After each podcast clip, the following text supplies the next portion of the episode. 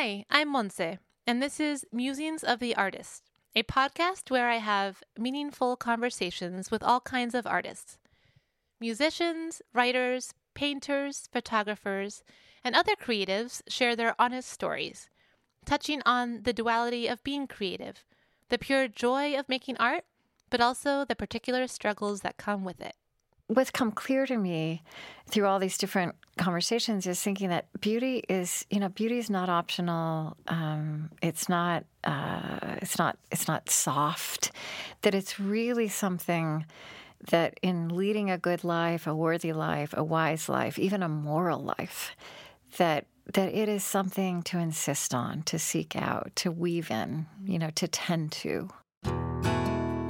Krista Tippett is the creator and host of On Being and a New York Times bestselling author. She radiates wisdom and generosity and is one of the wisest voices of our time.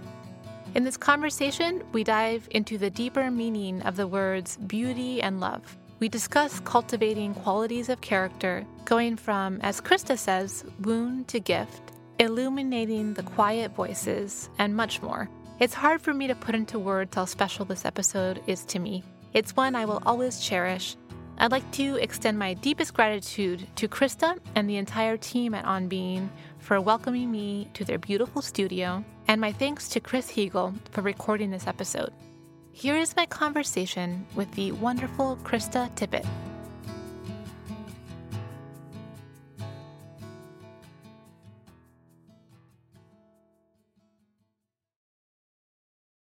So um, this is so special to be here in your studio in this beautiful office. I want to move in. it's so gorgeous, and everyone here is so nice. Mm. So thank you again for having me. Oh well, hospitality is one of our core values. Yeah, and you really are uh, living that here. Um, so you know, I actually I've, it's funny because I interview people. I've been interviewing people for years, but this is I'm actually a little bit nervous to interview you just because I'm so excited, and I'm curious about the last time you felt nervous, if you can remember interviewing someone when you felt nervous? Um, you know, I don't think that I, I, I certainly for a long, long time would say that I, I, I got you're nervous for a long time, right? Um, I don't think what I feel anymore. I don't get nervous. I just notice that I relax after the interview is done. Yes. Yeah. So I think I, I, I think I am. There's still a certain amount of anxiety, and um, but I kind of have it more under control. Definitely. Yeah. Yeah.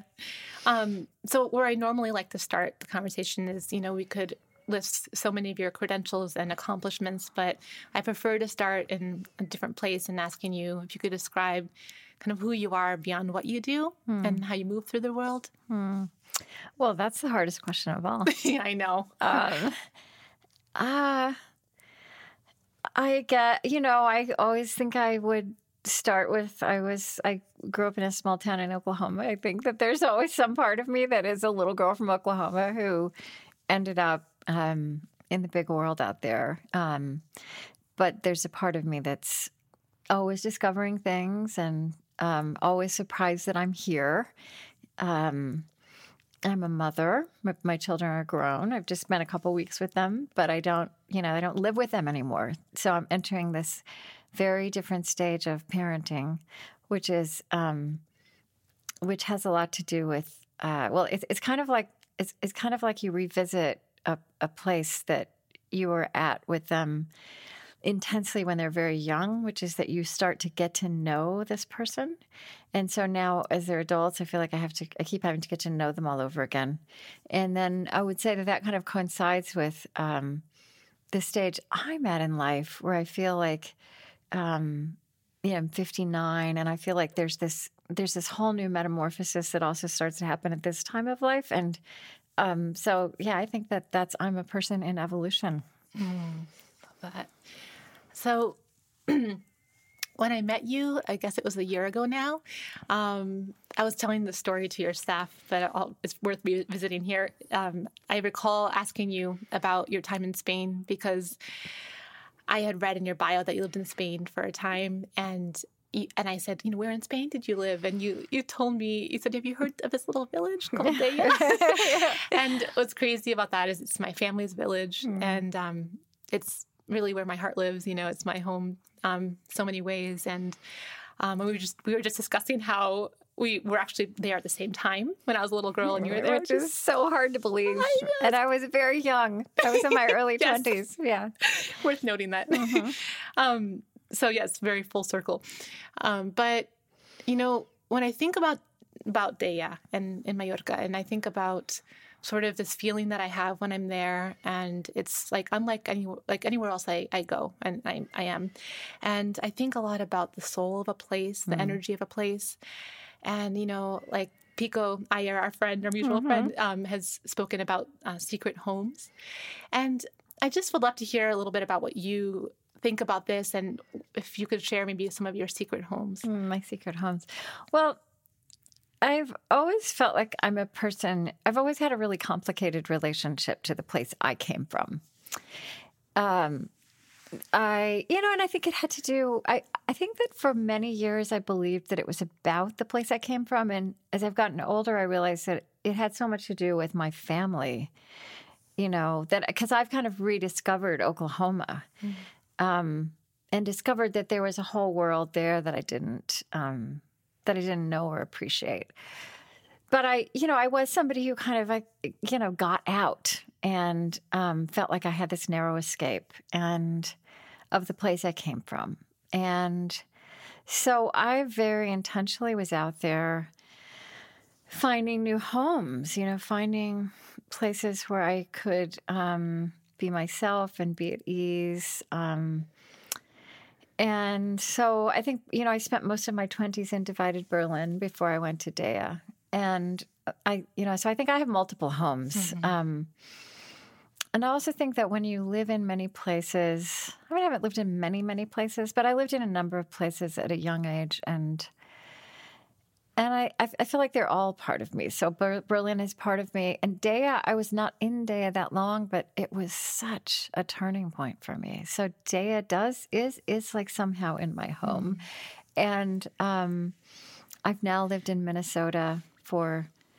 I've lived here longer than I've lived anyplace else, 25 years, and raised my children here. And I don't know if I'll be here forever, but but there's certainly an aspect of that. And, then I, I think there are, um, I don't know, I think books are secret homes for me. You know, for me, yes. it's not all about place, Yeah. but I don't have one anchor. And there's part of me that really envies people who do. But, you know, this is my life. Yeah.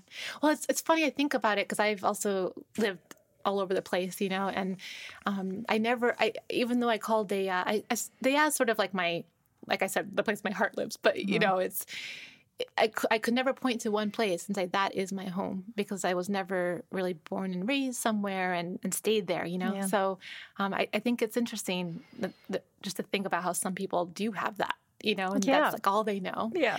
and and other people like us, you know, and kind of is as fluid and th- it's sort of like just leaves an imprint in us, just like Mhm. maybe relationships have and books Mhm. have, and Books and people, you know, I think um, yes, at this stage in life where my children are, you know, will also be home for me because they are home for me.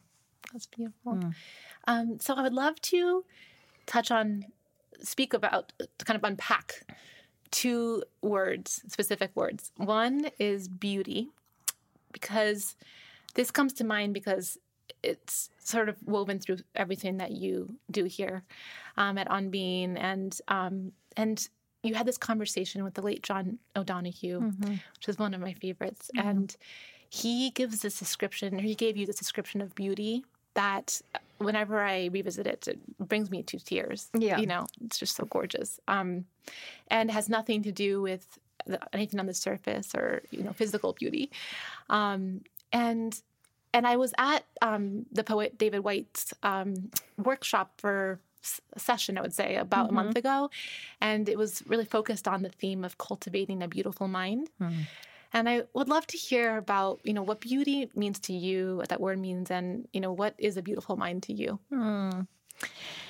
Yeah, I love that question. Um, so I so one thing that I I've I think a lot about I've I've thought a lot about across the years, and it's it's always important to me is um, how some of the words we need the most, the words that point at things that are most important to us, the words themselves get ruined and watered down and overused.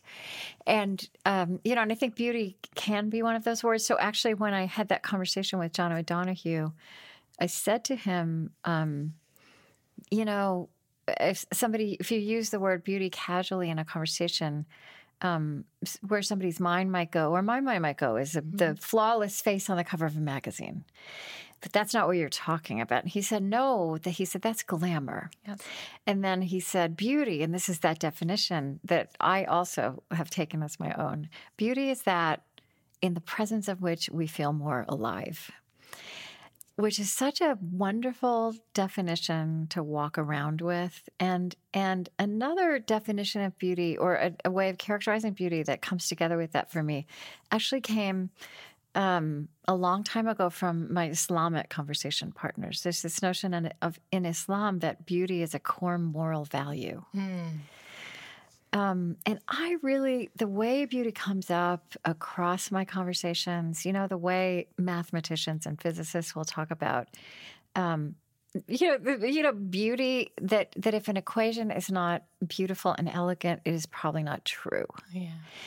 Um, so I've really come to think of, and I, yeah, let me just say one more thing. I think that I come at this as somebody who grew up in a part of the world and a part of our country where the natural world is pretty hostile, is full of things that can bite you and poison you, and the weather's, you know, um, it gets really, really hot. Um, it's dry, it's flat, and um, it was a place where uh, beauty was not it would have been considered considered kind of frivolous and beside the point, not something you were looking for or like stumbling across. Yeah. You know, I think one of the things about Deià for me is that you just walk around stumbling across. Oh yes, extraordinary beauty. Yes, um, and so, so I think that I had thought of it as maybe something optional. And I kind of discovered a love of the beauty of the natural world quite late in, I mean, you know, late in my, in my 20s. Um, so, so, so what what's come clear to me through all these different conversations is thinking that beauty is, you know, beauty is not optional. Um, it's not, uh, it's not, it's not soft. That it's really something that in leading a good life, a worthy life, a wise life, even a moral life, that that it is something to insist on, to seek out, to weave in, mm. you know, to tend to. Yes. That's beautiful. Thank you. Mm. Speaking of beauty, it is a word I overuse, but just like yeah. you were saying, it's just, it's, I don't know, that uh, it's such a charged word, you know? Yeah. And, yeah. yeah. well, it's such an, it's such a, it's such a weighty word. It carries so much. Yes. And then it can be used in such flimsy ways. Yes, right. Just like love. I mean, love is the same thing. Well, it's funny you say that, Krista, because I was going to talk about love next. Okay. yeah. Um, exactly. Mm-hmm. Um, and the reason I want to talk about this word with you is because in your book, you have a whole chapter on the word love. Mm-hmm. And it's, you know, reading those pages, and I reread them recently, it's just, it, it, it, it's the definition really uh, as a whole of love in a way that I think I've have haven't ever really read before or, or mm-hmm. you know listened to and um and I'd love to read something, just a little piece of something beautiful that you wrote. It's all beautiful, mm. but you mm. wrote, as you were talking about the end of a long term relationship, mm. you said, As I settled into, into singleness, I grew saner, kinder, more generous, more loving, and untheatrical everyday ways. I love that.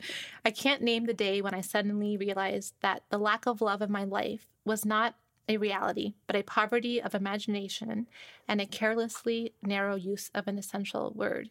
And I know you've been quoted, uh, this has been quoted many times, but I wanted to talk about it because I think, particularly in American culture, there's such an emphasis on the romantic love, and which is a lot about what you're talking about. Yeah.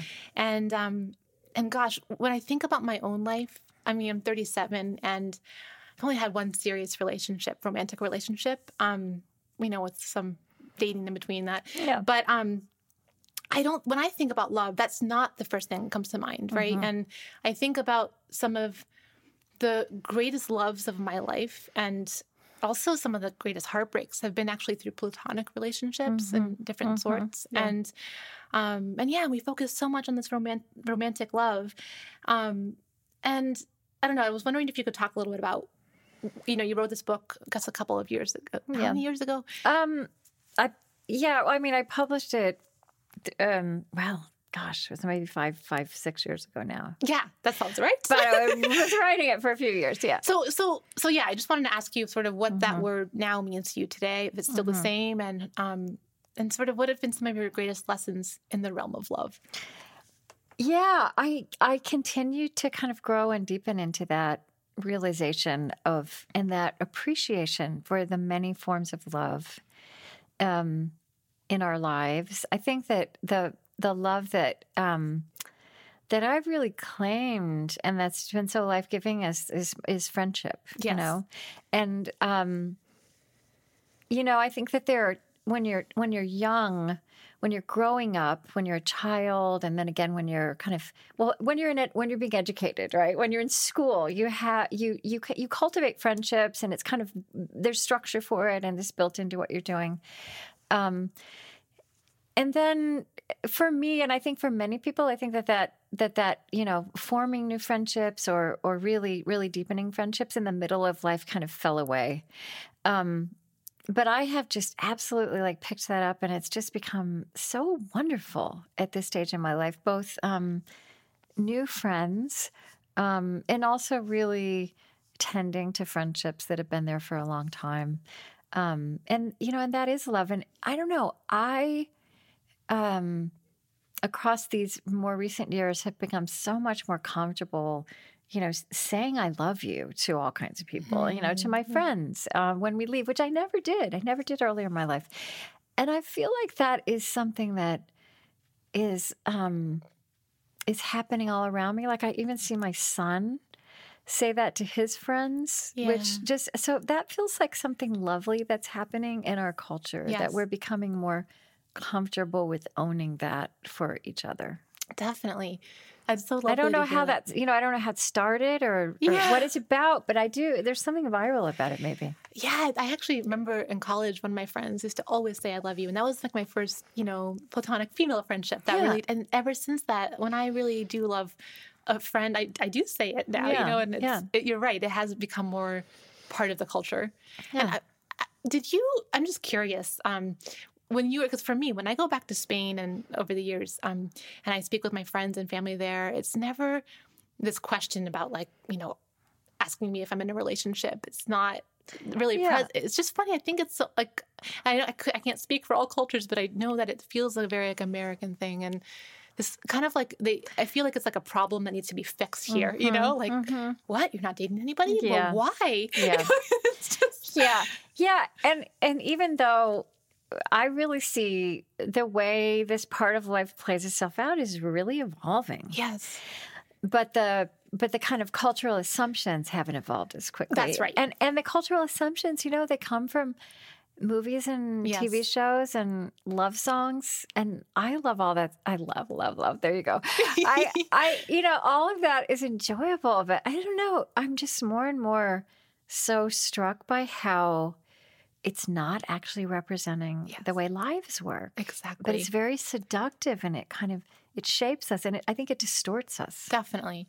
And also I think this notion of like you find this one person it's like they're just with you forever and that's the person and that's just not that's not natural almost in a way it's know? not it's also not how it works anymore it works, and we're yeah. leading such long lives exactly. people can be married for 50 years and then have another 40 yeah, precisely. So, for so many reasons, it's not the way it works. Exactly. Yeah. yeah. Well, thank you for mm. discussing that. Um, back to the word love. I'd love to talk about cultivating qualities of character mm. because at the On Being um, project here, you have these amazing grounding virtues, yeah. um, and the practice of. Uh, sorry, the tagline is "What we practice, we become," which I love. And if you don't mind, I'm just going to read the the the names of the virtues. Um, there's six of them, words that matter hospitality, as you mentioned before, hmm. humility, patience, generous listening, adventurous civility.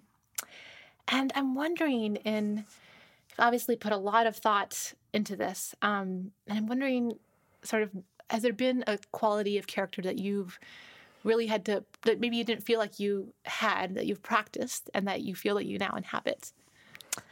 Um, yeah, well, and that is the way I um, I work with uh, the with the notion of virtues and with the practicality of virtues, and and I started thinking about that honestly, or or my thinking moved forward years ago when I started interviewing um, neuroscientists who are, who are working with how like what we're learning about the brain and this uh, fascinating information that was brand new not that long ago that that our brains keep changing in the course of our lives and that in fact we can change our biology through our behavior that you know just as if you want to be better at playing the piano you practice practice practice that you can also create kind of m- muscle memory of character and this was a real breakthrough for me because um, I don't know. I think partly because of the way I grew up and kind of the the survival mechanisms I had,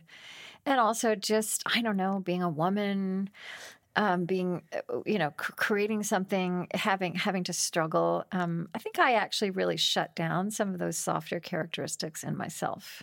They didn't serve me, um, and but but I but I then I think I had told myself, and I think a lot of us go around telling ourselves that you know you know, I'm not a, I mean, I, I, guess I would have said I was a compassionate person, but I wouldn't have said I'm not a patient. I'm not patient, mm-hmm. you know. Um, um, I think, or, you know, humility is one that I've, I've had to work with. And I really, I now think of it as a quality of honoring others as opposed to making, not honoring yourself. I've actually right. underlined that one because yeah. you said it's not about making yourself small. It's about inviting others to yeah, like big. really wanting others to be yeah, big and like doing beautiful. what you can. Um, but what I realized, and I, actually I started working on this years ago when I was in a difficult work situation um, in a big 20th century organization, and I and I was always fighting for my project, and you know, there's just a lot of politics and the kinds of things that go on in mm-hmm. in in in in organizations that could big, get too big too fast, and um, and I really felt like it was, it was having a bad effect on my career. I didn't like yeah. the person I was becoming. Yeah. But but the but the person I was becoming felt like was the most was the adaptive thing to do, and so there was this moment where I where I realized like I'm going to I'm going to be patient even if I don't feel like it. I'm gonna I'm gonna act compassionate, mm. even though I cannot find that in myself. You know, they don't deserve my compassion, but this is who I want to be, yeah. and um, you know that is that. You know, it's it, it would it would be uh, you know certainly too much to ask of any of us to say, uh, you know, you to to expect some kind of sudden transformation of becoming a fully organically, intuitively compassionate person, that's a lot to ask. But to say, act like it so you become it, um, that's actually less hard than you think. That then all that takes is a is kind of some willpower to say, I'm going to stop and take a breath before I react. Yes. I'm going to say, who do I want to be in this moment if, if, it, if I don't feel like it? Mm. So, but, but, you know, that's a very granular example, but I think it's also a larger truth that's very liberating mm. and that really has agency in it. That we can decide, you know, you don't have to feel like you were born um, the most virtuous person, but you can choose some qualities of character and you can you can act as if you can practice yes. them and they will start to feel more instinctive. And you've called it, I think, spiritual muscle spiritual memory. T- yeah, spiritual muscle memory. Yeah, I love that. Yeah, that's I think that's a very comforting notion. Yeah. Really, right. What you're saying, just to think about that and something's really important to you. And so, also that we, that, that we have a lot of spirit, we have a lot of muscle memory. Like we have been trained. Um, I don't think, for example, in this culture that we have much muscle memory around what it really is to listen. Yes. You know, we're we're just not we don't we don't exercise that. We are taught to be good advocates. We're taught to argue our case. We're taught to debate. We're taught to be articulate in expressing our opinions or, you know, representing our identities. And all of those things, you know, that's a toolkit for moving through the world. But but there's this other aspect of the toolkit, which is which is listening, which is actually not just just being quiet until it's your turn to talk, which is what I learned about listening growing up. It is about really, really being present. And I think actually really wanting somebody to surprise you in positive ways. Right. Um, and so, but that does not feel instinctive in this culture at all. So Yeah. to, to choose to do that, it is going to feel awkward. It's going to feel unnatural at first. Yeah. And I love the term generous listening. Yeah. That's just, yeah, it's great. um, so I, I'd also really like to talk to you about. I was actually, you know, listen, re-listening last night to your episode of the soul and depression, Yeah. which I think is so important because we're finally, I think, in this culture, starting to talk about it more. It's really important, and so many, so many of us have struggled with that. Um, Yeah. and and yeah, we start to feel less alone when it becomes more normalized. Yeah. So I'd love to talk about turning struggle into beauty. And I think your words were in the book that I read where it was going from wound to gift. Mm. I love that. Mhm. Um, and yes, you've said that the course, when you've talked about your own depression, which I personally really appreciate you being open about that, um, you've said that the course of my life was changed for the better, and that it's walking through the things that we don't know how we'll survive that deepen us. And you know, I think intellectually we know this that in order to get to the other side and to get to that deep place, you know, you do have to walk through that and and stand in the middle of pain, but it's so hard when you're in it. Yeah. And I wondered if you would be willing to share a bit about sort of what you've pulled on to get yourself to the other side. Um, yeah. And I think that what is so excruciating about depression is that it's not just that you can't figure out how you're going to get to the other side. You can no longer imagine that there is another side, right? Um, and so, and I'm I'm really careful to to say that with with depression or with or with many of you know the the terrible worst things that happen to us it it can take years and years before it's it's reasonable to look back for yourself and or or reasonable to expect anybody else to look back and say oh that was good for me you know?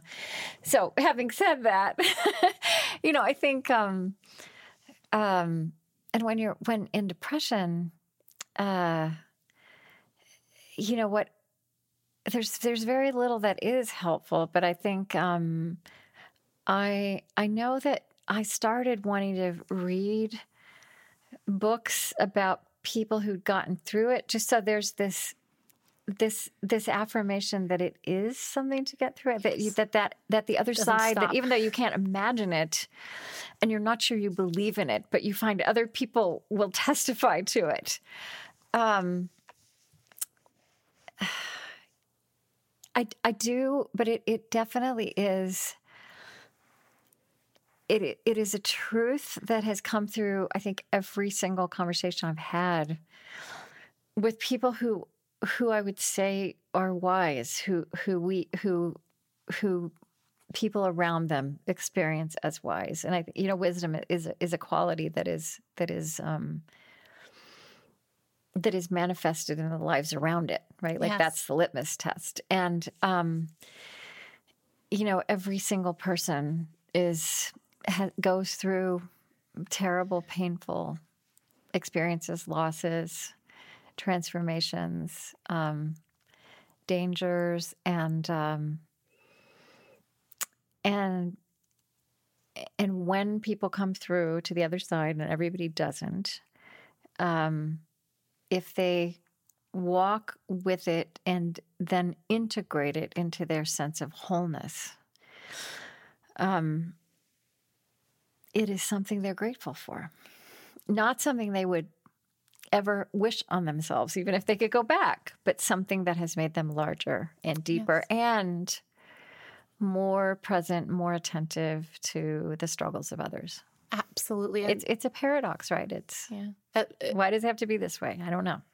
Definitely. Couldn't we just get all that depth without, without all that going through all suffering? that. yeah. It's um I also pulled to mind Elisabeth Kübler-Ross's Mm. you know words about beautiful people do not just happen, you know, Yeah. and Yeah. hold that's true and you think about sort of the deepest people that you know and the I think the most compassionate, just like you're saying. It's those people are, I think it's funny when people you know, it's said a lot like oh that person's such a happy person and like I've, I've been told that about myself often like you're so Yeah. happy do you ever Right. get sad and i was Right. like of course i do you do know? Yeah. you know Yeah. and i think that i'm actually able to experience my happiness to such a high level because i've also experienced the pain at such a deep level Yeah. you know and i just i think it's dangerous to to kind of categorize people as they're a happy person or a depressive person or Yeah. you know or And we just don't, we really don't know Yeah. how people feel inside themselves. We don't, you That's know, it. just as we don't know what goes on inside relationships, we don't, we don't, we don't know um, what's behind what we see in public. Definitely. And I think that's that reminder is more important now than ever, especially with social media, you know, and everybody's lives look so happy and Yeah, and you can cr- you can even cement the facade. exactly. Yeah. Yeah. Um, so kind of along these lines, I want to talk about the fact that at, on being, I think what one of the things that makes it so extraordinary is that you really shine a light and give a microphone to these quiet voices, these quiet, powerful voices. And um, I think about my in my own life, you know, that people that have had the greatest impact on me and to the lives around them don't have hundreds of thousands of Instagram followers, you know, and they Yeah. they are quiet and Yeah. um, and back to the wisdom what you were speaking on, and I, I wondered if if you might be able to talk about maybe one or two people in your own life who have been those quiet voices that maybe you haven't had on the program that have had a big impact on you. Oh yeah, so many people. Um, it's such a good question. Yeah, you're right. I mean, I we're really committed to. You know, there's a there's there's the radar, and it's what's above the radar culturally. I mean, it's different than it used to be. You know, there's there used to be three TV channels. I mean, Right. like there's a lot. There are a lot many a lot more platforms and megaphones, but but it's still really noisy. It's loud up there. And um, yet, you know, every community, every every discipline, you know, every every every field has its teachers and its role models and its kind of giants who who never get known in the world beyond that field or that discipline or that community, but who who change things, um, who who who really you know who who write the story, um, and so I'm I'm really committed to kind of you know giving those people a voice. Like they're just some of them are very em- eminent also in their field, but completely you know, but. Um, and yeah, and then as you're saying, then there's this other layer of just the people, all, and all of us, I think, can think of those people. And then, and then, and then there's just this layer really close to home, um, where people are just getting on with their lives, but they're doing so, or they're they're caring for others, or they're modeling something, or they're or they're such amazing friends or neighbors that that they're really touching, touching other lives and. I think of, I mean, the people who come to mind for me, I've, I've always um, had older friends, like Me much too. older. Yeah. So I, and so I, one of my, one of my best friends here who was in her 70s when I moved here is now in her 90s. And, uh, you know, that's been, that's been such an amazing experience kind of, cause I, I- you know, this, that, that's a new experience in my life to move with somebody, to be close to somebody moving, um, through that span of life. Um, and she's just such a remarkable person. Um, I, she started painting in her 40s, and I have a lot of her art around. And so, like, she kind of touches and adds joy to my life and to a lot of people's lives all the time in this very ordinary way.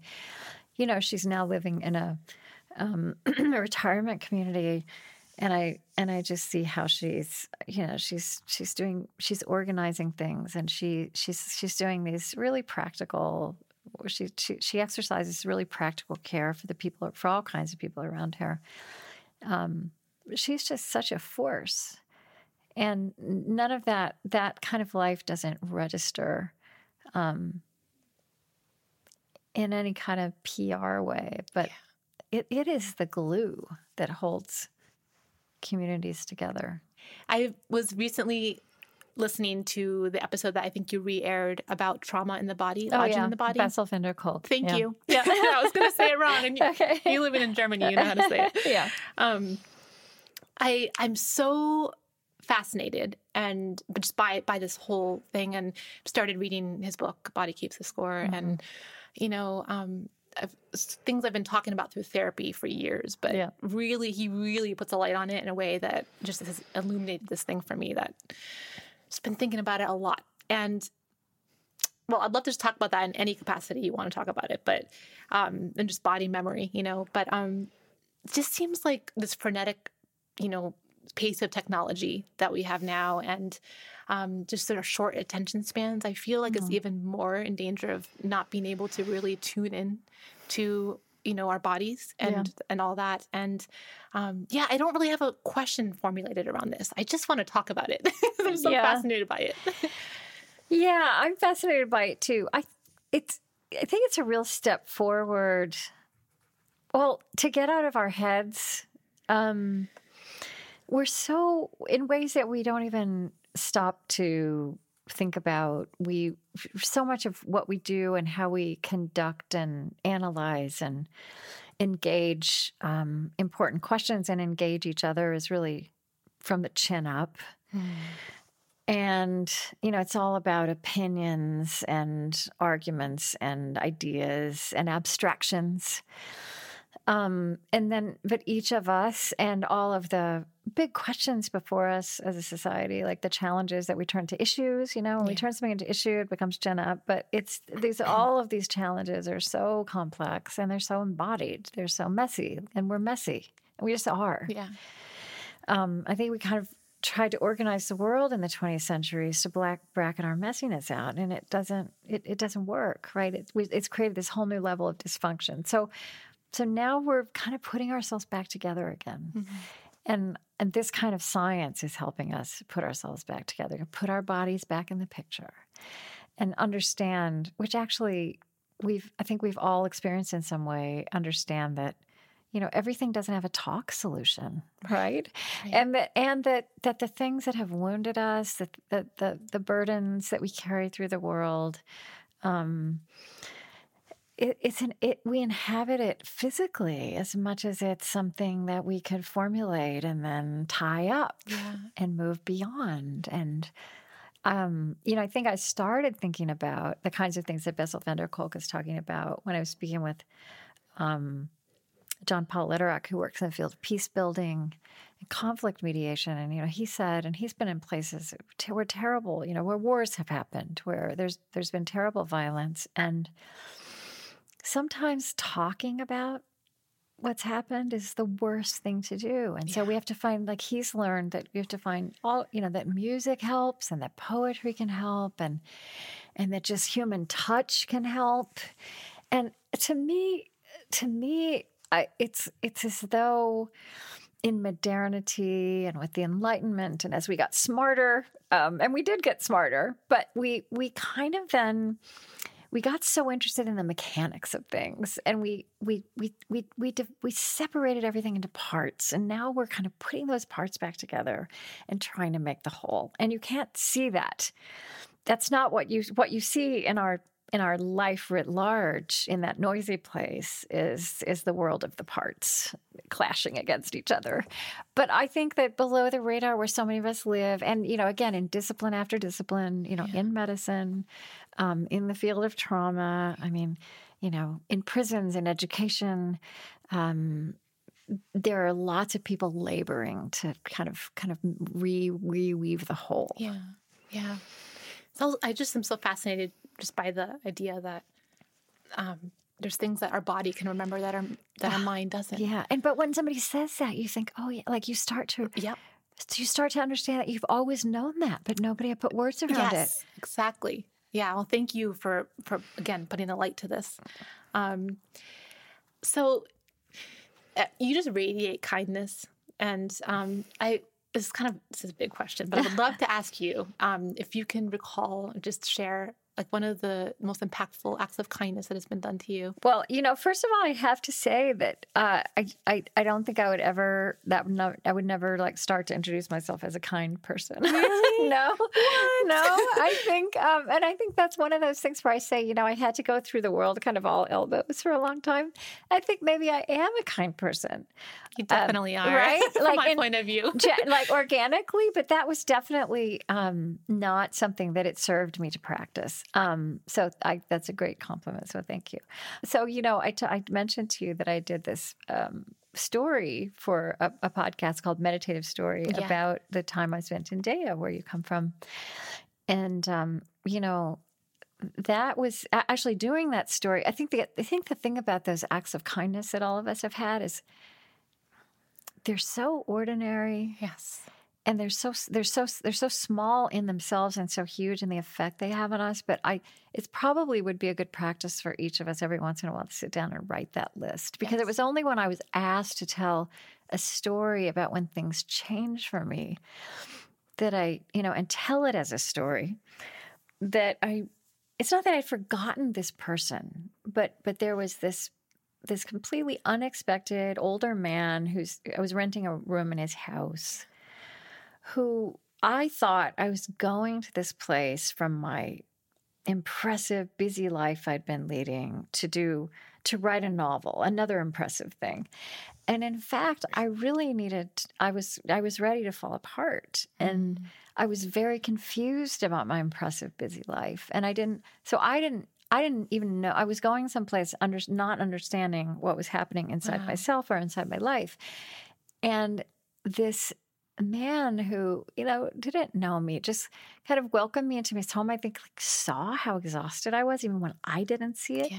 And just started, you know, he baked bread, he made meals, he made me cups of tea. He he he was at, you know, I was renting a room in his house. He was under no obligation to spend time with me, but he kind of nursed me back to health. And mm-hmm um, without there ever being a moment where that was even articulated, right? Yeah. It was just, um, and it would be it would be years later that I would look back and see how much how what a huge turn I had taken. Um, I never, you know, it would be years. He was he was no longer with us by the time I understood the role he had in my life. Um, so I, I, but I, you know what? I think just because I was asked to tell that story recently, I think there are probably so many people yeah. like that if I sat down to really trace it. So you, he gave you the space to just be yourself and become undone. You're saying, right? Mm-hmm. Like it mm-hmm. just, I mean, that's such a huge gift. And he, and he, he was a stranger, but he, he was a caring person, you know, and he saw that I was, that I needed care. And he just extended that in a very, subtle, you know, yeah. a very practical, unobtrusive way. But it just kind of, he just kind of saved me. I can't, like, I, know, I feel like that story could, I don't know where else, I might have landed in a hard, uncaring place. And I don't know how that story would have ended. Mm. Wow. That's incredible. And yeah, yeah thank you for sharing mm. that. Um, okay, yes, I wanted to ask you. this was like I knew there was something else forgetting. So you you have to do so much deep thinking for your work, and um, I think I've I remember reading in your book that you said that you talking about things that you do for play and that you uh, would love to live in a world without murder, but not without murder mysteries, yeah. which I think yeah. is such a good line. um, and you've talked about you enjoy TV. Could you talk a little bit about just sort of what are some of the things that you can get lost in that nurture you? Yeah, I mean, I have always loved reading and I still love reading. I just do. And, uh, you know, you were mentioning a minute ago the, the way technology works on us. And I'll say something I started to, re- oh, to become aware of in the last year or two was that I didn't have the same kind of attention span or that it was harder for me to get into a new book. Right. And I found that so alarming. And so I've really, I really worked on that. Um, because I because this has always been a great pleasure for me. Um, but yeah, as, as, as you said, I I do so much serious reading for work, and since I started doing this work, like the kinds of I read for work some of the kinds of things I would have read for pleasure yes. before, and now I just really have to have escape. Um, I yeah, I do love I love good television right now. I'm watching some very dark Icelandic uh, murder mystery series. Um, I like spending time. I like cooking. I like spending time with yeah. friends. I actually love. Um, I think something that's been new for me in recent years is is getting it is getting into my body. You know, mm. I, I, started doing yoga really seriously a few years ago. Um, I've just been recently getting into saunas again. Mm. Um, and that, I for me, as somebody who was so, I mean that that chin up living is I, I I speak about that as somebody who was really good at it, and it still is kind of a default place yeah. for me. So there's something just been so healing um, for me about about demoting my my mental space mm-hmm. and and just and being physical and um, yeah. and finding the pleasure in that and finding the healing in that. I really learned that through when I had some anxiety attacks. I had had a concussion years ago, and mm. through that, I started having these panic attacks. And something that I thought I knew what that was, but until I had it, I was like, oh, that's not what a panic attack is, you know? And the only thing that would help me is to get back into my body. Right. So even just like putting ice cubes on my hands, right. you know? So right. it's so grounding and important. Like yeah. when you're in your head spiraling for me it's taking walks and you know yeah that's or doing yoga yeah yeah so yeah. Oh, thanks for sharing that so i just have like one more kind of question and then i would love to ask you some I call them favorites, but okay. you know, you know the, the kind yeah. of rapid fire types questions. Um, so you have been such a teacher and mentor in a way to me, mm-hmm. and I would love to know who in your life has has been one of those people to you?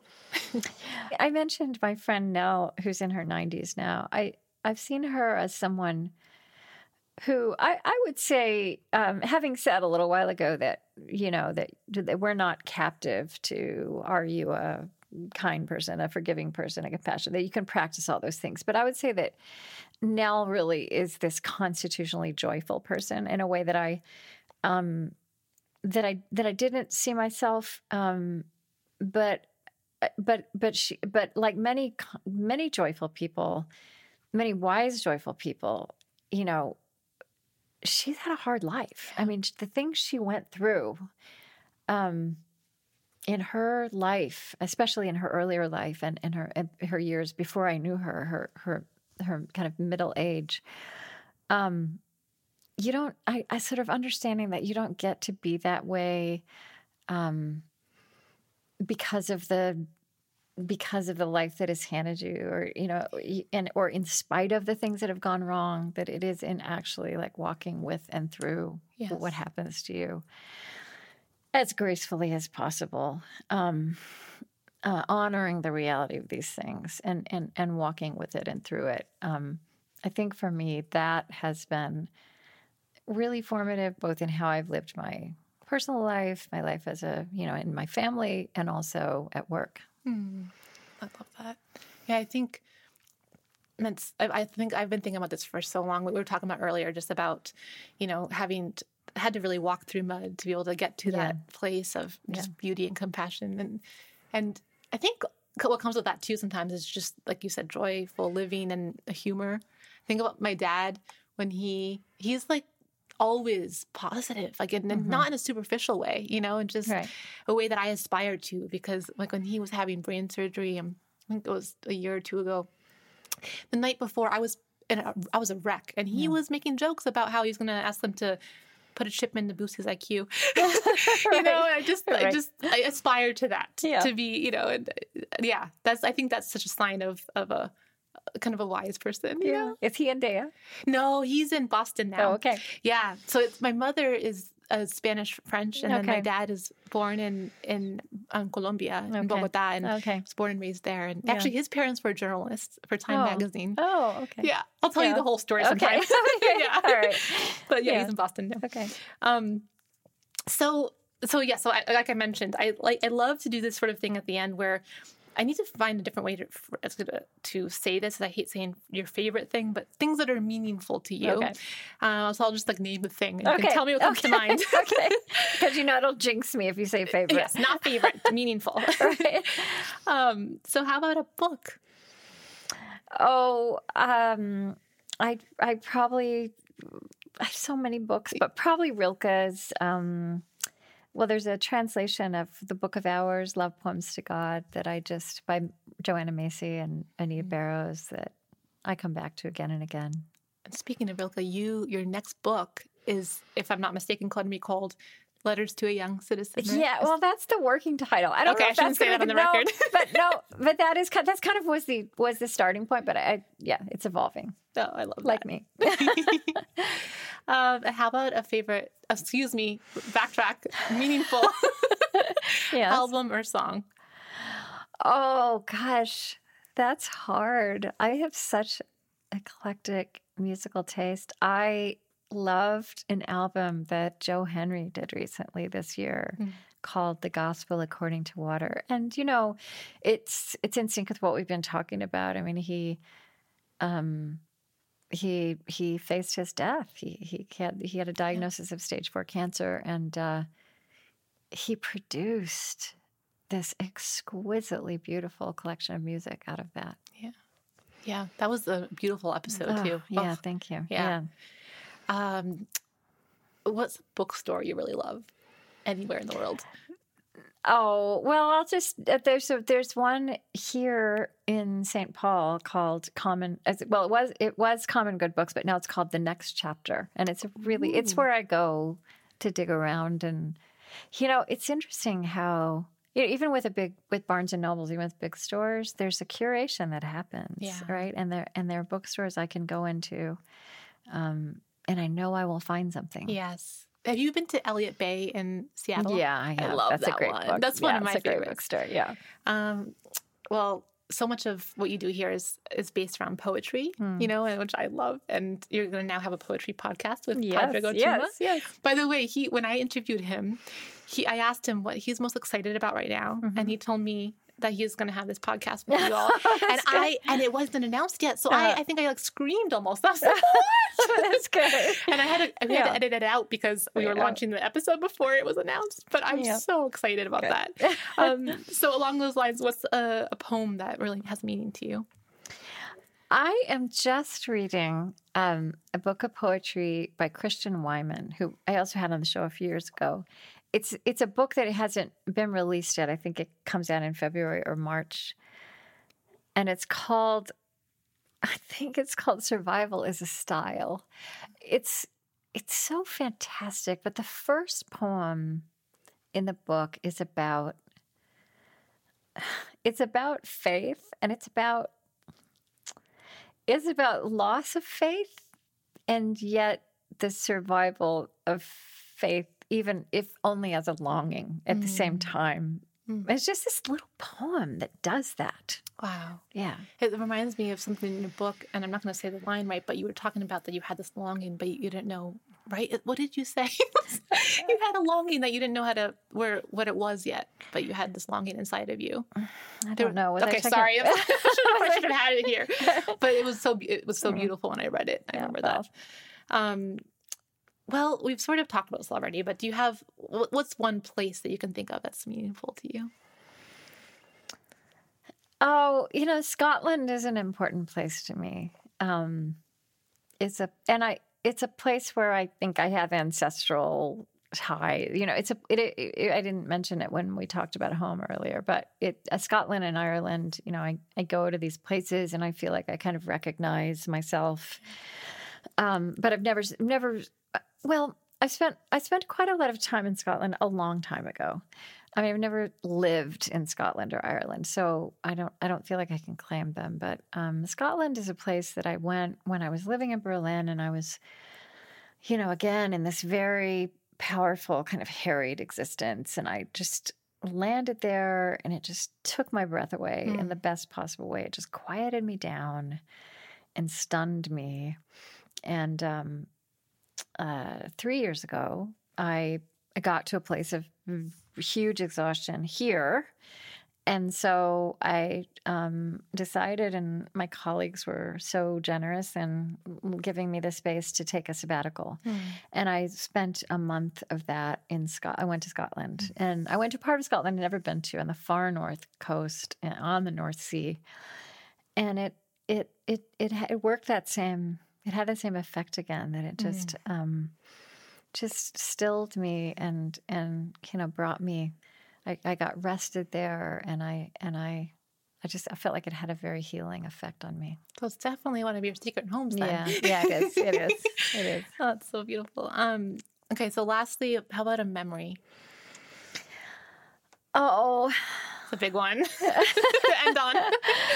um, I would, uh, I would probably um, go to um, memories of, you know, my children. Um, I, I mean, I'll just so I just uh, two weeks ago um, took the first kind of week long vacation with both of my children as adults Oh wow.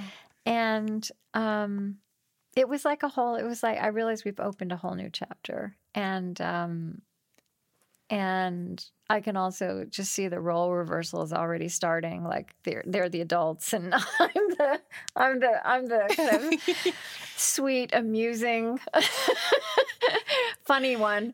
Um and so i think that that is a will be a memory that i'll um yeah to have like known these two people since they were born and then to you know suddenly realize i'm walking on a really different path with them now Mm, And the Yeah. evolving. it's a new memory but i think it will it will always be a milestone it's lovely. Thank you so much, Krista. oh thank you Monty. This is so special. oh you too Thank you. okay oh, oh that was really fun